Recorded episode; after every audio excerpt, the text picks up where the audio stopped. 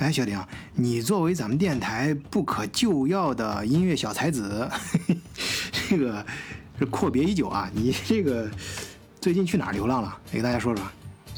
嗯、呃，大家好啊！感谢晚醉的邀请，我是小丁，跟大家一年没见了，真的是一整年没有见了。然后我最近还好吧，就是因为因为疫情的原因呢，可能就是。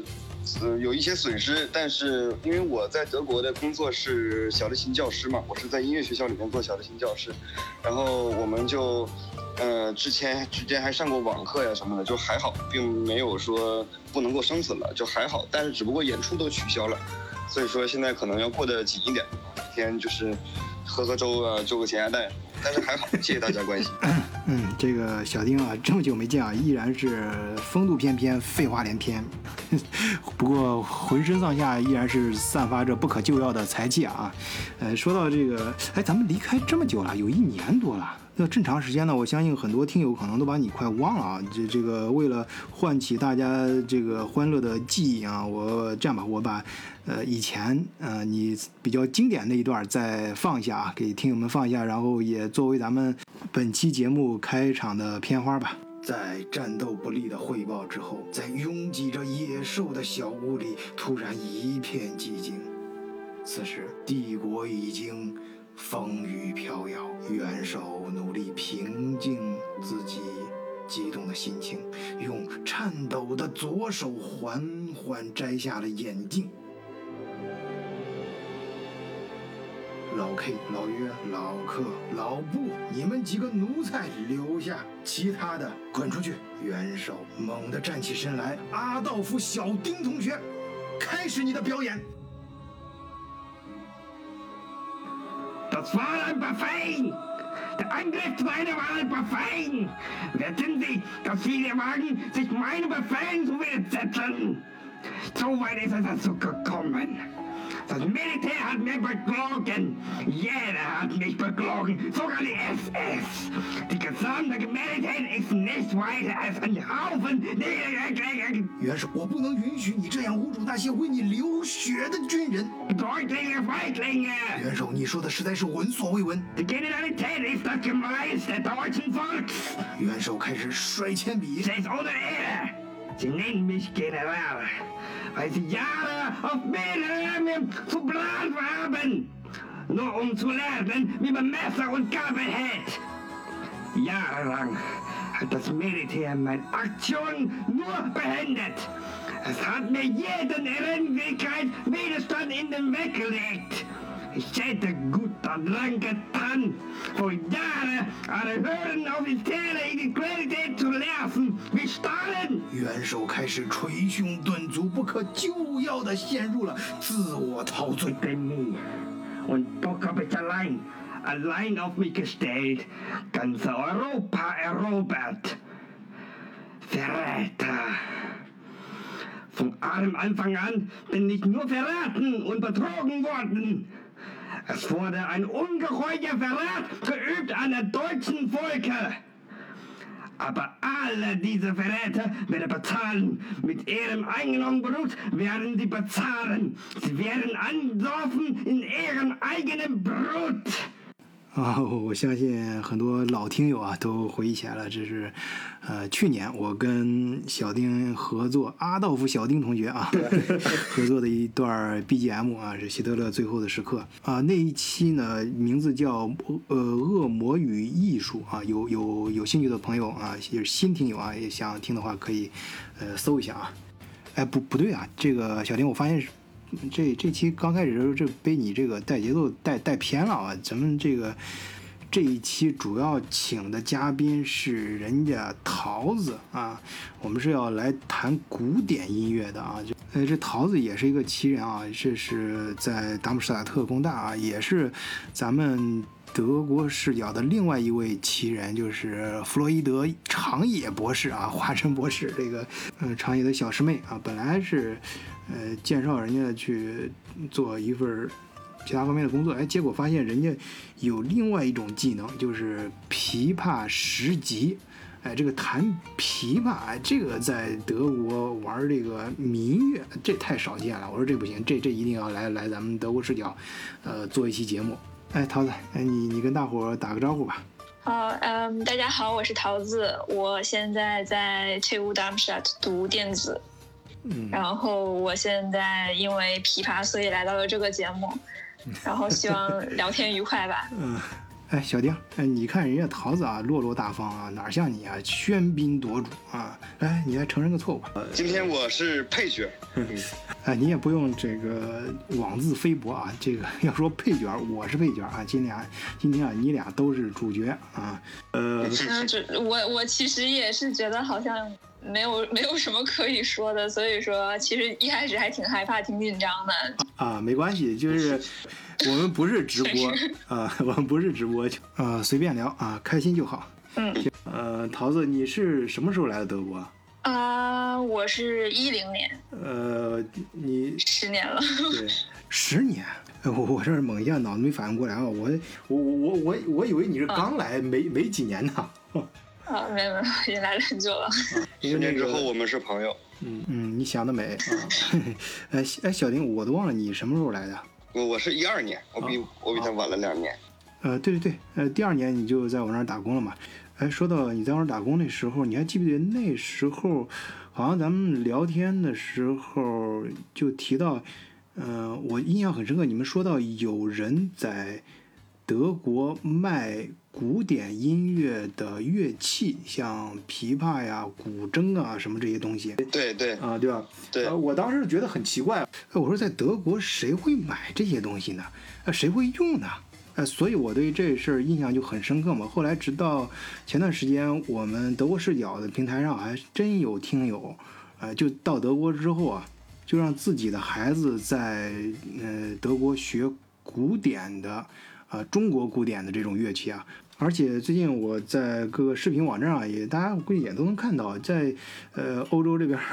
呃欧洲的文化重地这个环境里面，既然有不少咱们中国的乐器在里面表演。哎，你别说，我看着还挺酷的，而且还有些音乐啊，就像我这样外行，嗯，我都觉得，呃，他那种。嗯，就是虽然是西方的一些歌曲，但是用中国的民乐的乐器重新演奏和表现，就表达之后啊，那个表现的张力，呃，音乐的表现力、感染力，我觉得反而更强了。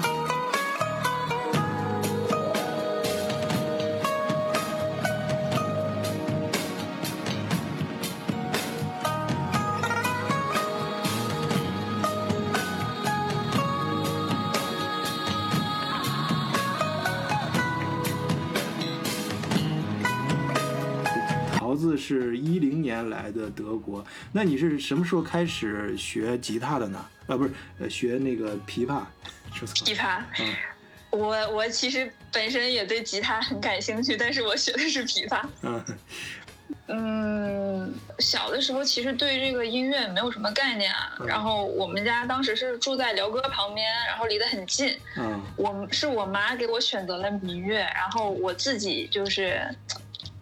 选的琵琶，但其实怎么说呢？我觉得琵琶也算是一个劝退的乐器了。选完选完之后，其实有点后悔。哎，不是啊，我觉得就像刚才说的啊，我觉得真的很酷啊。尤其是你像在西方这种环境啊，很跟同学什么坐在一块聚会的时候，你要捞出来个琵琶弹一弹啊。我不是说吉他不行啊，只是就是呃很很平常。但是你突然捞出来一个。琵琶啊，人家横着弹，你竖着弹，那这个效果，那个声音的穿透力啊，给人的那种、呃、震撼啊，那种惊艳直播。你你就我在那那个想、嗯、民乐吧，是这样，嗯，这个琵琶是民乐里边最难的乐器，它是最难的，就其实是不适合普及性的。嗯、所以说，我认为也很厉害，就是能从小一直坚持到长大以后，还能一直去弹它。其实这个很很难的，琵琶是很难的。嗯。对这个，它我觉得它琵琶的话，我感觉古筝可能相对来说它的传播更广一点，因为可能古筝入门会更简单一点，就是随便拨弄一下，其实都还挺好听的。但是就是琵琶相对于来讲的话，就是更难入门，然后弹一些大的曲子的时候，就是还是需要就是感情比较充沛，不然这个。像像十面埋伏啊什么的，需要你那个暴躁那个劲儿，你得上来，不然那个就弹不出来那个感觉。情绪啊，要要把情绪带起来。大二，嗯，我大二时的，我大二的时候有一篇论文写的就是就是讲音乐嘛，我就是写的十面埋伏，就是因为就是它是涉及到音乐里面的一个不同的概念，因为嗯德国的音乐，德国在古典音乐里面是很重要的嘛，嗯，地位很重的，但是德国的古典音乐并没有。情景刻画，嗯，并没有去把一个人物的内心挣扎通过戏剧性的这种这种方式，而不是通过旋律来表现出，就很那个什么嘛。所以说我当时有过一点点了解，我就认为琵琶哇太牛了，太、嗯、太厉害了。那个呃小小丁你不急啊，那个你先忍一忍，咱们待会儿慢慢逐步深入的聊。我们刚开始先先呃先不要紧张，我就是想夸他一下啊、嗯，呃那个。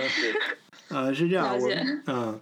呃，在我印象里啊，这种武侠片儿啊，或者武侠题材的，不管是电影、电视还是小说啊，这琵琶、古筝一般都是标配啊。对，还有这个笛子什么的，呃、啊，像这个琵琶出场的时候啊，往往都是那种高手，而且都是非常。也神秘的那种啊，就好像是修炼了很多年啊。这个听刚才这个小曾、小丁啊，跟那个桃子介绍啊，这也是很难学的，确实也是需要很长时间的修炼。哎，桃子，你学琵琶是用了多长时间？你感觉你我是从五岁半开始学的，然后我是初二的下学期考完的十级，那大概是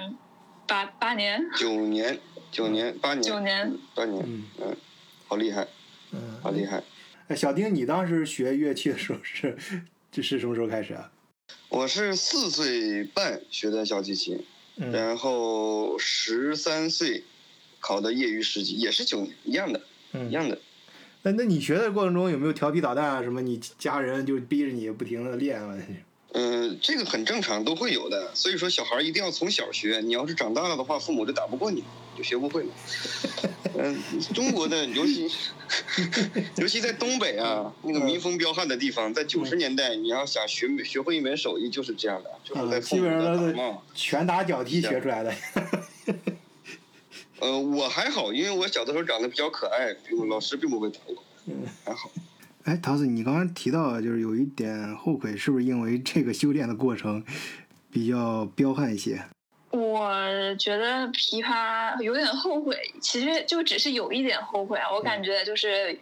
拿出来说的话，优点其实真的很多，嗯，但是缺点的话也是因为它太难了嘛。其实演出机会还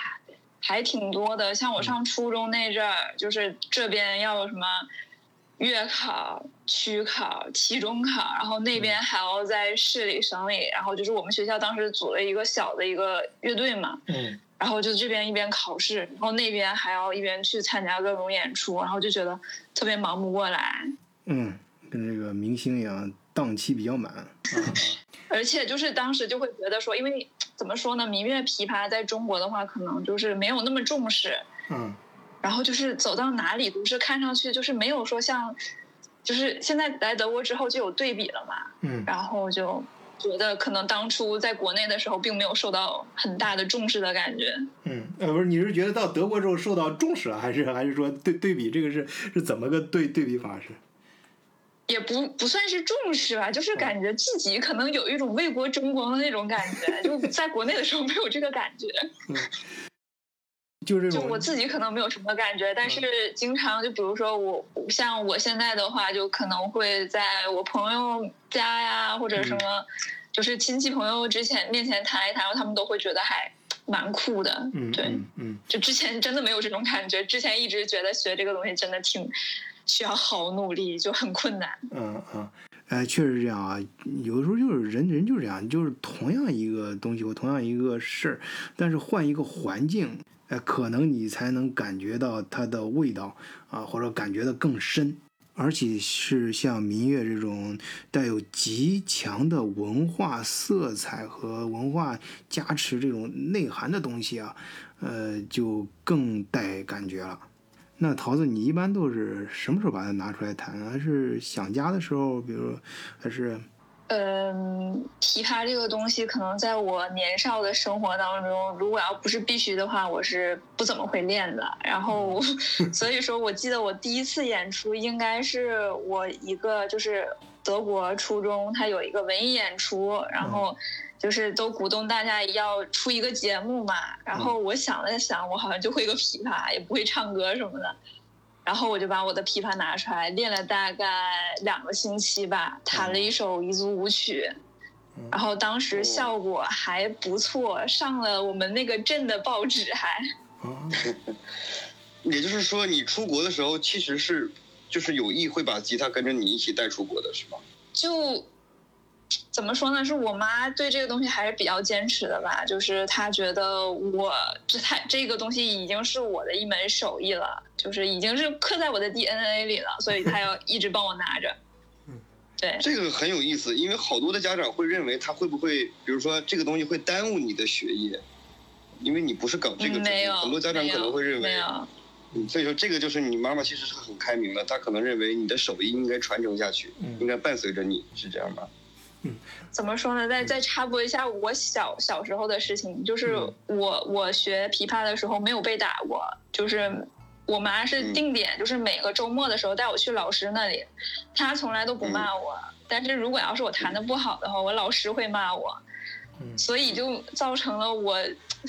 从小就有这个心理阴影，所以说就是后来还是自己努努力把这个琵琶学出来了，就是我妈给我的压力是无形当中的。嗯。但是但是你也并没有去反抗他，比如说你让我带着他出国，我偏不带，他对我的学业是没有帮助的，你也并没有这个想法是吗？倒也没有，就是可能考十级考完之后，我就对这个东西没有太大压力了，所以他带的话就陶冶情操嘛，无所谓的，说不定是吧，可以出去演演出，为国争光。也就是说，反而是从压力变成了你的兴趣。对对，就是只要不考试，什么都好。刚才你说是在在中国的时候的德国学校，呃，是不是什么交流项目什么的？没有没有，就是在就是在德国之后，我在这边上了一小段的初中。对。哇，你在这边上的初中？对啊，就是我是初初三上学期出的国，所以我又上了一小段的初中在德国这边。暴露年龄了，我那那你不是不是不是我我就我我觉得我有我有必要给那个公司再重新说一下你的德语水平。那你初中来的话，你原来德语水平说的很好了，我这个还行吧，还行吧。你还挺谦虚啊，呃，那至少咱们节目里面啊，跟你做广告的时候，那除了邀请你演出啊，呃，或者想学民乐琵琶的话啊，同时如果想补习德语啊，尤其是以中国人的视角来学德语，呃，数理化也可以补的。好好好，呃，行，呃，好，我现在总算是反应过来了啊，我也意识到我，呃，为什么开始对你来德国的时间有一种错觉啊。啊，原来你上初中的时候都已经过来了，呃，那你在德国这么长时间，就是德国人刚听到你弹琵琶的时候，呃，然后随着时间推移，第二次、第三次再听到你弹琵琶，慢慢的，他们对你的音乐、对你这种乐器的认识有没有什么变化？呃，就是德国人的视角。呃，我感觉这个跟时间没有什么太大的关系，我感觉还是说你这在这个表演的这个单位，就是你表演的这个环境是有关系的。就比如说我之前有我最感觉感受最好的一次，应该是在那个科隆的一个中德友好协会那里，嗯，就是那边的德国人，他们都是真心实意的想要去了解中国的文化，他就是想知道，哎，中国的音乐是什么样子的。然后他会努力的去欣赏，可能他们如果要是一直听西洋乐的话，可能也不太能接受得了中国的音乐吧。但是他们真的就是能感觉出来，他们在努力的去欣赏我们的音乐。嗯、然后之前的一些演出，其实就是你演完之后跟底下的观众交流其实并不多。嗯、但是像那次中德友好协会，它是一个比较小的一个这样的一个聚会吧，应该算，嗯、大概是三四十人这样。然后弹完之后呢，就是大家每个人都会上来跟你握手，然后就是摸摸我的琵琶，然后觉得这个东西好神奇，就是一个小小的，然后声音那么大，嗯，那次还蛮开心的。嗯，哎，那个小丁，你你在这边应该接触过很多演出了，像演出的时候，你你这边有没有听到德国人对中国民乐有这种看法，或者是什么比较好奇的？嗯，是这样，因为我也在做中国民乐的演出嘛，在这边。是吧？你你你也会中国民乐？你你搞什么？嗯、拉二胡？我不是我我我有一把二胡嘛，我自己在学、啊，真的，然后在学葫芦丝啊。嗯，在学这个这个东西，因为我我现在是专专职是在做这个欧洲的民乐，欧洲的民谣音乐。然后，因为我是我们队伍里唯一一个中国人嘛，我就会刻意的可能有的时候去加上中国的民乐的东西。我至今为止，我们现在已经做了三年多了，我并没有发现任何一个场合，一个德国人会会会认为这个他的认知水平他理解不了，他不能欣赏。我至今没有会发现过这种现象。哦、oh. 就是，就是就是，真的是他只要知道他这个是民乐，嗯，比如说我跟他讲这个不是 classical music， 这个是 folk music，嗯，他就会瞬间的去有一个框架去理解，嗯，按照这个去理解。然后我并没有发现有任何一个人会理解不了，他跟我说他听不懂，嗯，他只会说哦这个东西好深好深奥，好超过我的想象，嗯，但是他并不会说我我理解不了这个东西，嗯，就这个这个很神奇的，那倒是，这个是很神奇的事情，嗯，对。就是就是，真的是很很厉害，真的是很厉害。嗯，哎，你别说啊，那个小丁啊，要是是呃这个三日不见，刮目相看啊，这个挺挺那个什么。那你你现在你现在还真是二胡，那个你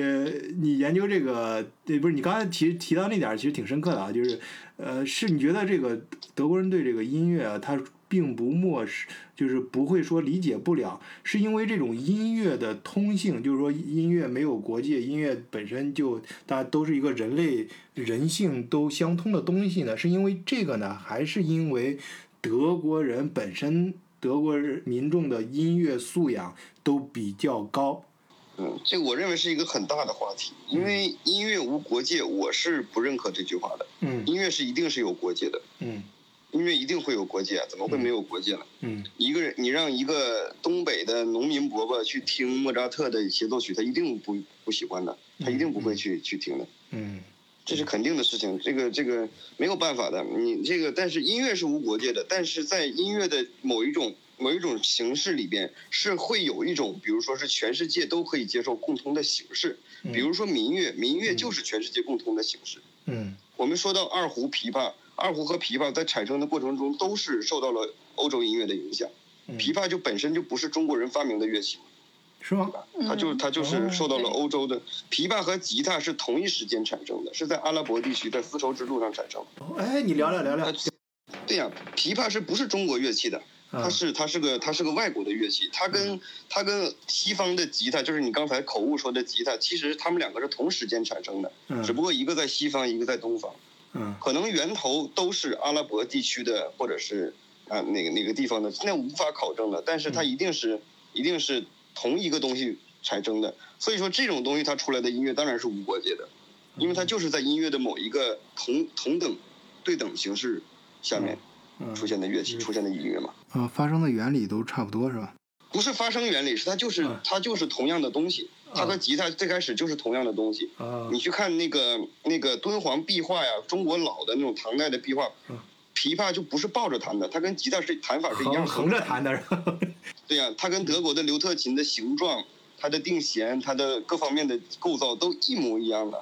所以说这个东西就是，所以说我，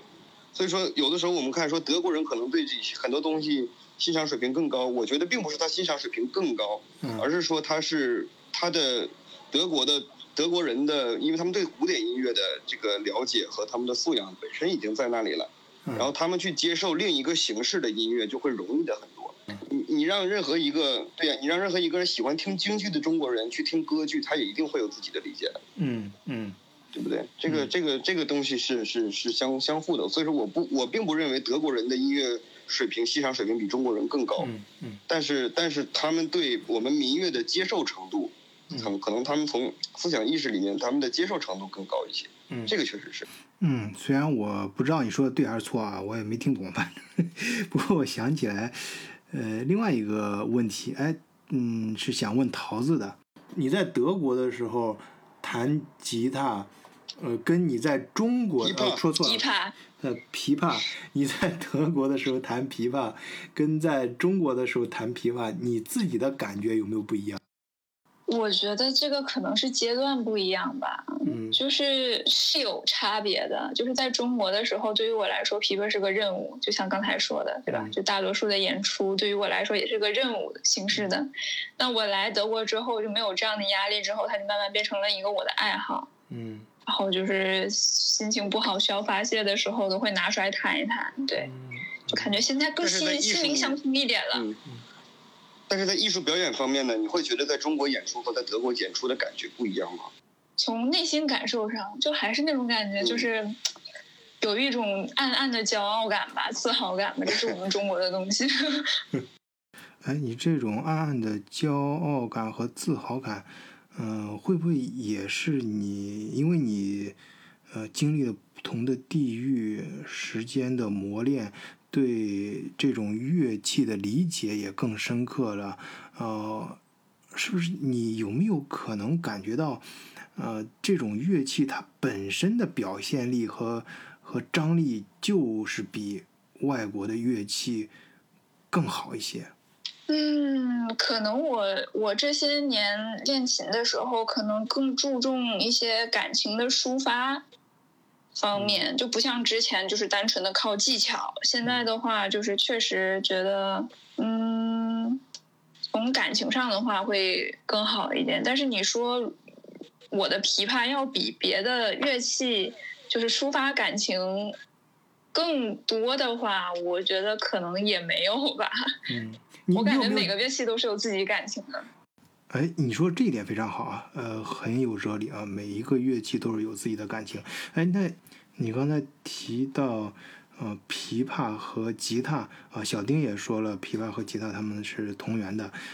哎，你是不是弹呃吉他也弹得特别好？你呃，你能不能谈一谈他们两者之间的区别？指法什么的肯定不会，但是定弦是不一样的。就是琵琶只有四根弦，啊、那吉他是六根，啊、对吧？嗯、啊。呃，琵琶的话，它的定弦是 so do re so， 然后吉他我不我不不太了解，但是指法应该是差不多的。嗯、那乐感呢？就对音乐的这种感觉和表现。呃，尤其是在你刚转换不同环境的时候，对你内心的这种感触，感触，嗯嗯，那可能就是我刚来的时候，然后我们家住在一个山上，然后住在一楼，然后我就天天就是临窗弹琴，嗯，然后那个山上其实是一个算是一个风景区吧，然后经常就会有人在那里走走过过，然后经常有人就是听我弹琴，在那里一站就站半个小时。然后还会跟我鼓掌，然后问我弹的是什么东西，然后可能当时也是刚出来吧，然后就是对肯定是不适应，然后就是真的就是有一种借琴消愁的感觉。那我对音乐上面的话，可能琵琶给我带来的就是我很很喜欢听音乐里面的一些节奏，我很喜欢听古典。就是不是不是说是古典音乐那个古典，而是它就是那个敲鼓的那个古典，我喜欢数鼓点儿。嗯，然后像像木吉他，就是也也是因为我学了琵琶之后，我更喜欢木吉木吉他这个乐器。我觉得木吉他要让我选的话，我可能会更喜欢木吉他一点，因为它它真的声音更柔和一点，然后它不像琵琶那样局限性更大，就是像像像。像木吉他的话，它就可以什么万能和弦四五三六二五一的那一种，就琵琶就干不来这个事儿。哎，你在这个弹吉他的时候有没有没有呃琵琶的时候呃有没有跟这边的呃不同乐器的有没有在一起合合作过？嗯，我在这边和我一个同学的钢琴有合过，然后后来他可能觉得琵琶这个东西如果要做成电子乐的话，就是反差感更强。然后我们当时还合作了一个小的曲子，但是就是自己玩的那种形式。嗯。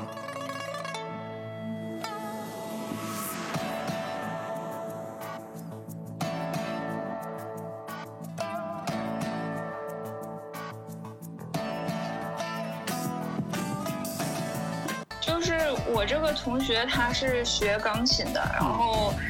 他就是对我的比赛一直还蛮感兴趣的，因为我跟他说过嘛。然后后来他看我 YouTube 上面就是发了一些视频，然后他看完之后就是每天学习的时候都要靠我的这个音乐才能学进去的那种，但是我也不太信啊，他说的可能是开玩笑的。嗯，然后他就是突然突发奇想，就想和我合作一曲。嗯，然后一开始是想拿钢琴来着，嗯，然后就感觉钢琴的声音可能有一点大，反正就是有点合不来。嗯，然后他就觉得最近嘛，电子乐还蛮流行的，然后他就是在电脑上面用那个什么什么，不知道是什么东西，然后他就是合了一个电子乐嘛，然后把我的琵琶的一小段放进去了，但是他那个做的还是挺傻的，就是我只是弹了几个音，然后他在那里不停的重复不停的重复，嗯，然后就其实蛮有意思的，有点听不出来是我琵琶的声音了，嗯，但是还行吧，算是新的创作。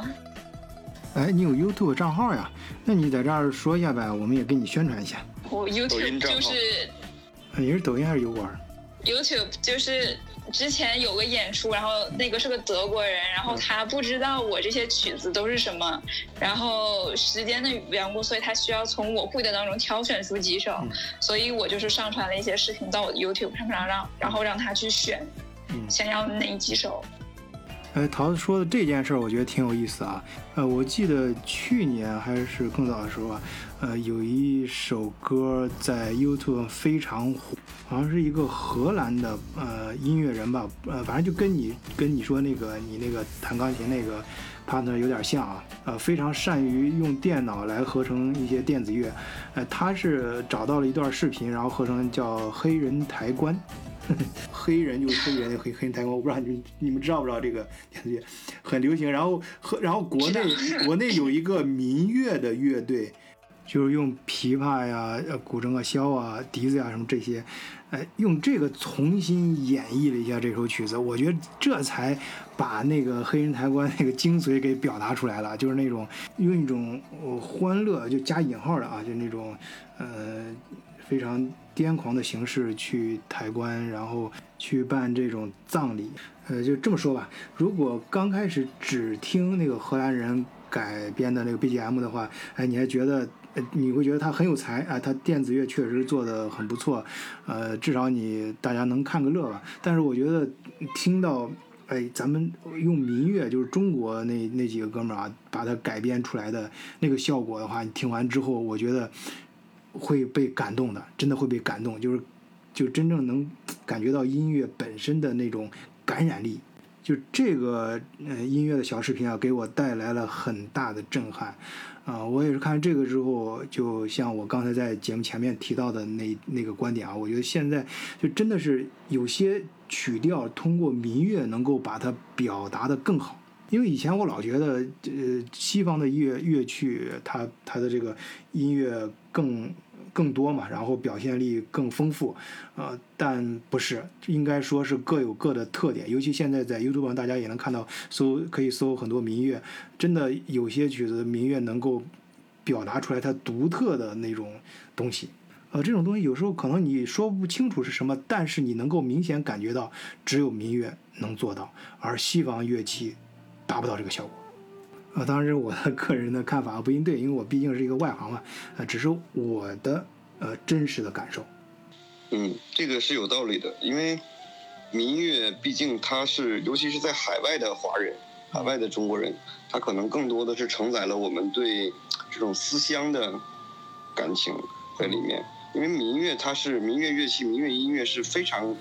呃适合去表达这种情绪的。它确实是有它的地域，中国的传统文化和它的地域文化在里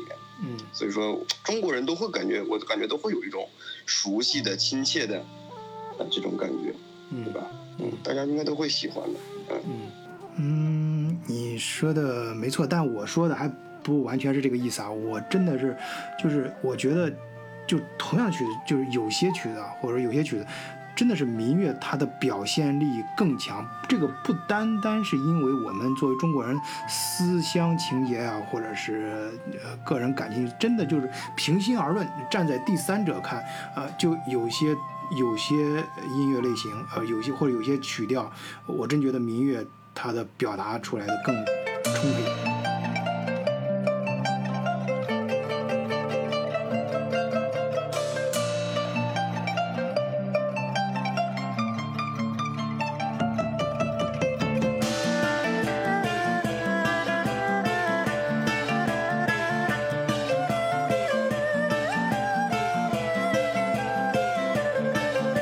这个反正 我, 我是外行啊，我这也就是我个人的一点呃看法。就我们接接着说，我们今呃咱别喧宾夺主啊，呃还是找我们今天主嘉宾啊，呃桃子，桃子你接着来聊一聊。呃，你这从国内到国外啊，而且经历了这么多不同类型、不同地方的这个呃演出和呃不同的人搭班这种呃很多种多样多元的呃这种熏陶和修炼，呃，你能不能呃站在你的视角上跟大家推荐几首好的民乐啊？就是你最喜欢的几首民乐吧？嗯，我。我能问一下吗？我特别想知道德国人最喜欢的是哪一种琵琶音乐，是哪首曲子？嗯，我有跟我有给他们弹过像彝族舞曲，然后有像十面埋伏这样的曲子。当然，我也选了就是比较像中国，在中国比较脍炙人口，像青花瓷之类的。但是可能德国人对、嗯、相对来说比较古老一点的，像十面埋伏会更更感兴趣一些。要更震撼，震撼一点那种。他们会喜欢比较抒情的，还是那种比较节奏很快的舞曲性性质比较强的呢？比如说像是塞上曲或者是西洋小鼓这种。我个人不是很喜欢塞上曲，我感觉，就是我我有点理解不了那个音乐里的情绪，对。嗯，太悲伤了。但是这个的话，我可能就在德国人的也没有跟德国人交流过，他们有没有喜欢过塞上曲这种风格？但是我感觉他们更喜欢就是古典，就是古典，就是更激烈一点的那种音乐，就是他们会有震撼的感觉，嗯、欢快的，嗯嗯，对。啊，那他们之间的差别呢？啊，就是从你的感受啊，这中外音乐之间的差别。还是说对你来说这都一样啊？对你来说，呃，中外贯通啊，这个任督二脉完全打通了。我差别是肯定有感觉的，但是我如果要是让我去说的话，因为我可能也没有像像这个小丁这么专业啊，但是我是更喜欢像呃莫扎特那样的，就是有的时候欢快，有的时候优美一点的那一种，就是太过于激烈的我也不太喜欢。然后比较嗯冷门一点的我也很喜欢，但具体那个名字我还是忘了。就就是稍微带了点幽怨的那种那种音乐，我还是很喜欢的。嗯嗯，你你这个话又让我突然想起来小丁的十面埋伏了。哎，对，小丁，你来接着来聊聊你的十面埋伏啊，通过一个具体的这个曲子，哎，咱们接着往下聊。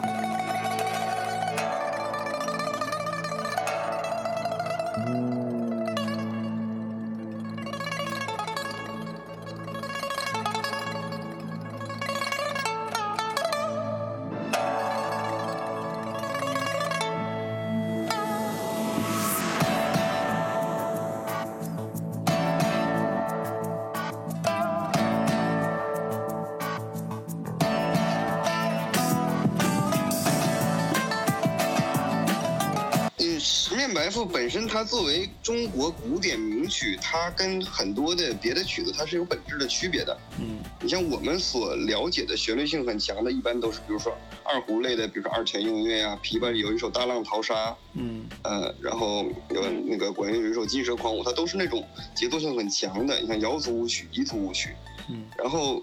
十面埋伏它是它是特别特别，我不知道这个词用的对不对，就是特别，我认为特别奇葩的一首曲子。就是它是完全抛弃了抛弃了旋律性，抛弃了规律性的节奏性，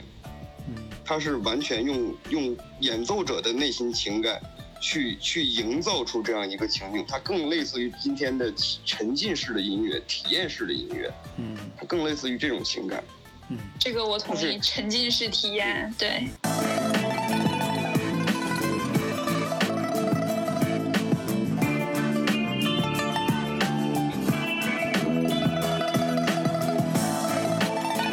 它真的是这样，就是它会让你让让把你带入到演奏者的心情里边。你在听，它不是用来欣赏的。我这我不认为我不认为那个十面埋伏是用来欣赏的。嗯，欣赏的意思是你端着一杯酒，嗯，旁边对啊，从旁边搂着一个美女，然后坐在凳子上，一边笑着看着她，一边一边晃着脑袋。她不是这样的，她一定是让你就是真真正正的去去融入到她的情感当中，让你整个人整个身心全都被吸引在里面，造成这样一种感觉，就是一种洗脑的感觉。这个是特别特别神奇的一个体验，所以说我当时选了这个作为论文嘛，因为这个是音乐里面非常少见的一种。欧洲音乐来说的话，我们可以把它归类于印象派，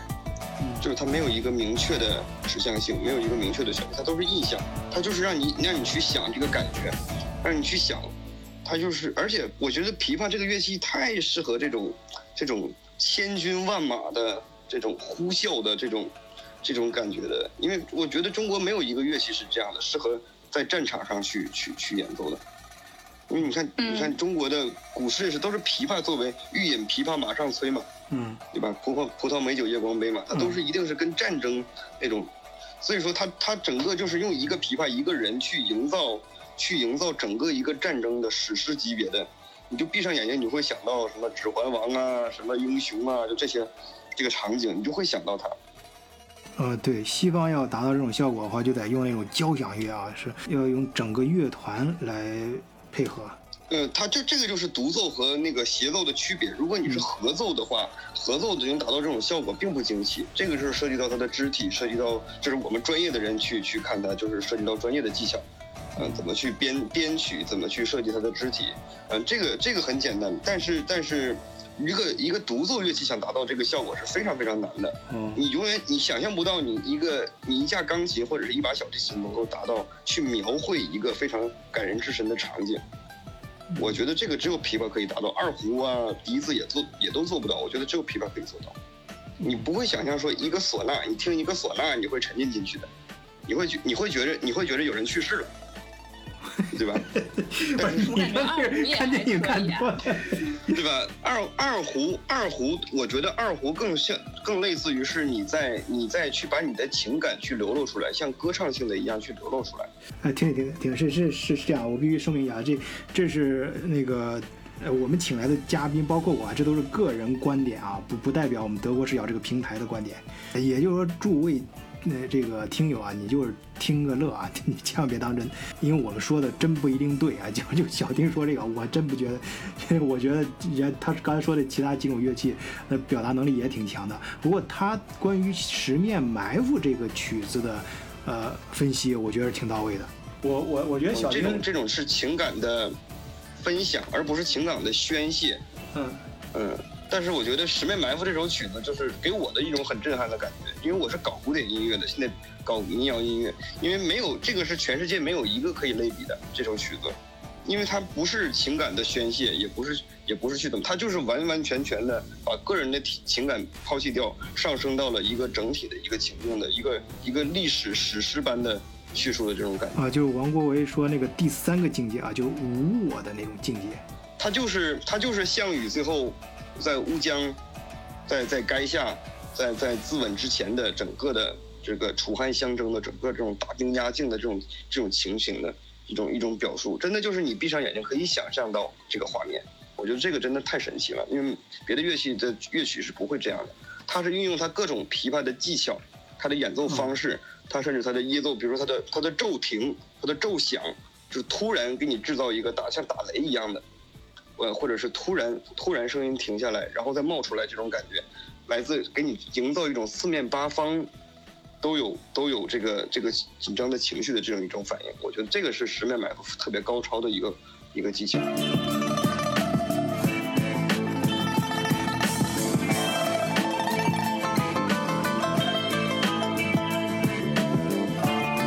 沉浸式啊，可能是这个，是不是这个意思？就是，就是其他的那些音乐啊，呃，它的代入感非常强。你比如说像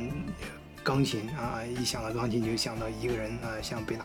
贝多芬那样在那儿很疯狂的弹啊，就像郎朗那种夸张的动作啊，呃，地地板上往下滴汗珠啊，像那个小提琴啊，一个人在森林里面，尤其是秋天啊，那种秋叶，然后刮着秋风，然后一个人在那长发飘飘啊，或者在海边啊，要是二胡啊，深夜啊，在湖边啊，坐在这个。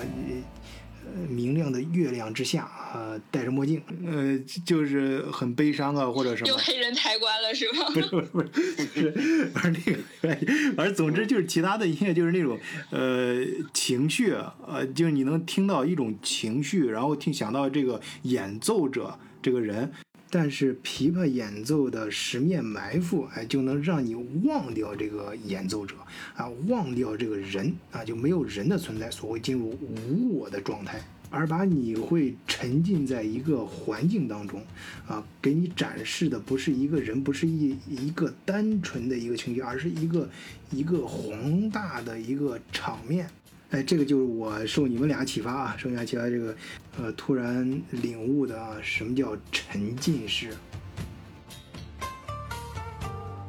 对对的，你说的很对，就是说音乐它作为载体本身，它是情感的传输。但是你比如说琵琶的其他曲子，你比如说《春江花月夜》啊，比如说《塞上曲》啊，比如说这个《阳春白雪》啊，嗯。呃，夕阳箫鼓啊，月儿高啊，这都是琵琶的这个典型的代表曲目，嗯、很很也很古老，但是他们也都是情感的这么一种传传输。嗯，但是只有《十面埋伏》是一个特别特例的一个曲目，它就好比你在你在看你在看一部恐怖电影的时候，你并不会注意到电影的配乐。嗯嗯嗯，就是如果你如果你如果你不去看它，你单独去听。你单独去去听一个恐怖电影啊，或者是一些惊悚类电影的配乐，它是没有旋律的，嗯，它是没有一些个旋律去，嗯、它也没有去它的情感去去那什么，嗯、你只会被它的，你只会被它带入进去。嗯、十面埋伏就是这样一个曲，嗯，哎，哎不是，咱俩在这儿都在这儿说这么多，就小丁，我相信你也没演演奏过《十面埋伏》啊，人家桃子正八经人家弹过，不知道练过多少遍啊。哎，桃子，用你的视角，你来解读一下这首曲子。呃，首先，你觉得这小丁说的对吗？其实他这种看法，我真的是头一次听说，而且我也是觉得，其实恰如恰如其分。啊，我还以为你说是纯粹瞎扯，纯粹瞎扯。没有，但是他说的确实就是跟我跟我想想法是一样的，就是弹别的曲子的时候，你会觉得嗯很优美。但是谈十面埋伏的时候，就是真的是有那种你自己在描绘一个战场的那种感觉。像他刚才说的什么孝女自刎的话，其实琵琶还有另外一首名曲叫做《霸王卸甲》，那个可能更符合一点。对，那首可能会更悲伤一点。但十面埋伏大多是描写战争场景，那个战场的那个场景。它它还是超越情感的，它的因为它的主人公不一样。霸王卸甲是以项羽为主题的，它整个是悲伤的情绪，嗯嗯，它是会让你感觉，哎呀，我我这个人时不利兮骓不逝，呃骓不逝。但是但是十面埋伏不一样，十面埋伏其实主人公是韩信或者说是刘邦，嗯，他更多的是在直面的展现战争，嗯，直面的去展现这些个非常真实的血肉的东西，嗯，这个就是给人很震撼的感觉，他可能超越了这个个人情感。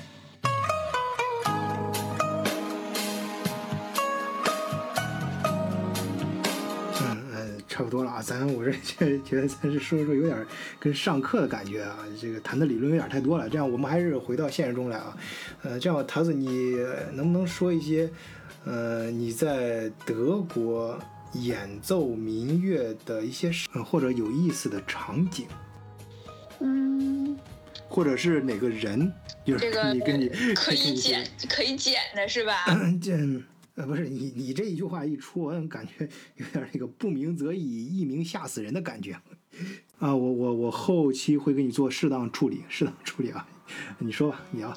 就嗯、呃，我之前有去过一次大众道，就是德国汉德国狼堡这边有一次年会，嗯，然后那次体验是真的很差，嗯，这个是不是跑题了？啊，没事没事没事，没没关系。你刚才问我，我们就爱听八卦。嗯、然后那次体验是真的差，就是这个这次晚会其实就是是由上海那边发起的，虽然说是在德国狼堡举行，但是上海那边就是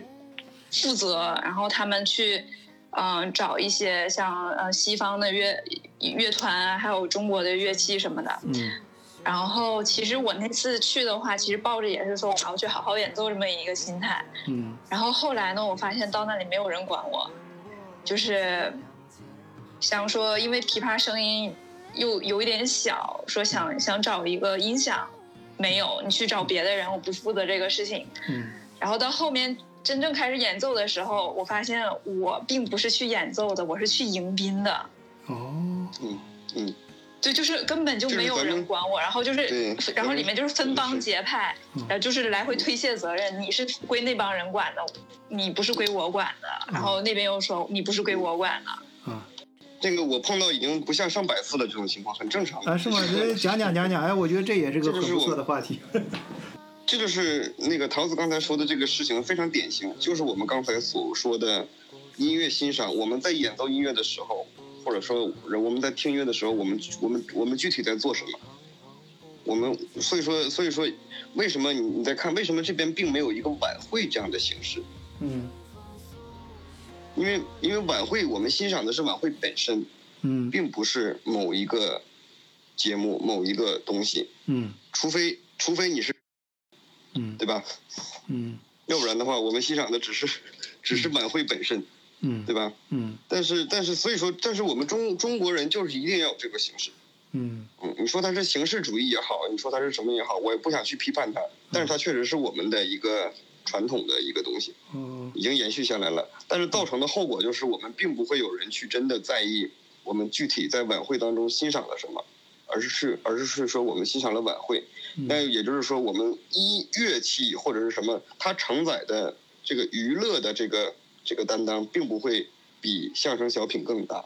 并不会比那些宏大的场面、感人肺腑的发言特别那什么，它它是它是不会它是不会有这个功能的，所以它一定是最薄弱的，这个很正常。尤其尤其在中国，在中国到目前为止到今天还有。就是说，对女孩，就是女孩子弹琵琶的这种歧视，到今天还会有。嗯，哎，这这这怎么会有歧视呢？历史历史，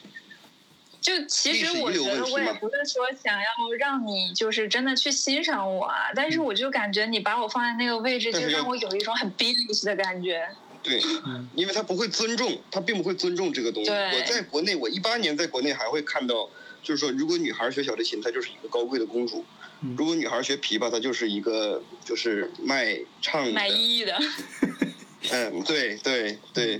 就是这种旧社会的这种观念，就到现在还会有的，这个没有办法的。嗯，我自己是搞古典音乐的，但是我并不觉得这是一个很很自豪、很骄傲的事情。所以说，我现在搞民谣，我我我又重新去搞民乐的东西，但是这个是我们其实在中国一直以来还一直存在的问题。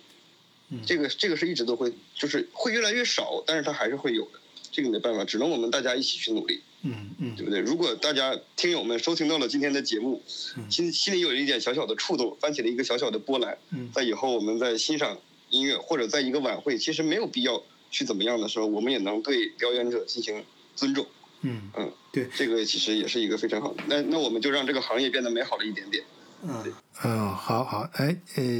呃，小丁啊，没发现你这案例的水平可以啊？你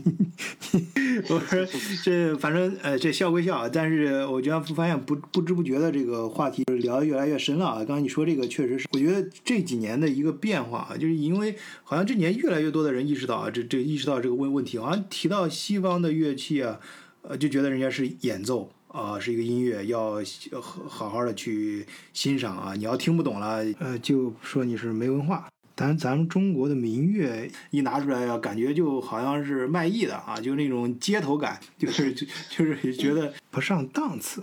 呃，当然我们这儿不是搞民粹啊，不是搞民民族主义，不是说哪个好哪个不好，而是我想说的和我想表达的一个想法是中国。呃，有个古老的僧人曾经说过的一句话，叫“下下人亦有上上智”。我觉得音乐啊，这种艺术啊，它的高贵之处就体现在每一个人，不分种族、不分年龄，都可以用你的心去欣赏它。在每一个音乐面前，所有的心。都是平等的，而这种平等呢，恰恰又体现在每一颗心都能够用自己的方式去理解啊，每一个人都可以通过自己的呃理解去按照自己喜欢的方式去表达啊，所谓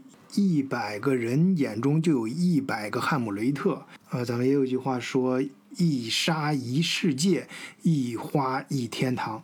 哎，说到这儿呢，我也不禁感慨啊，咱们德国视角就是本着这样一个目的去办的这个平台和社区啊，希望大家能够在这个呃全世界各世界各地的小伙伴，用不同的视角啊，用不同的经历、不同人的理解啊，去聊大家共同感兴趣的话题。当然，在这个平台上，也希望大家能够找到对自己有实际价值的一些信息。啊，说这么多，我又给自己打广告啊。总而言之，欢迎大家加入咱们德国视角的社区啊。入群的方法呢，都写在简介里了。好，今天节目就聊到这里，谢谢大家，再见。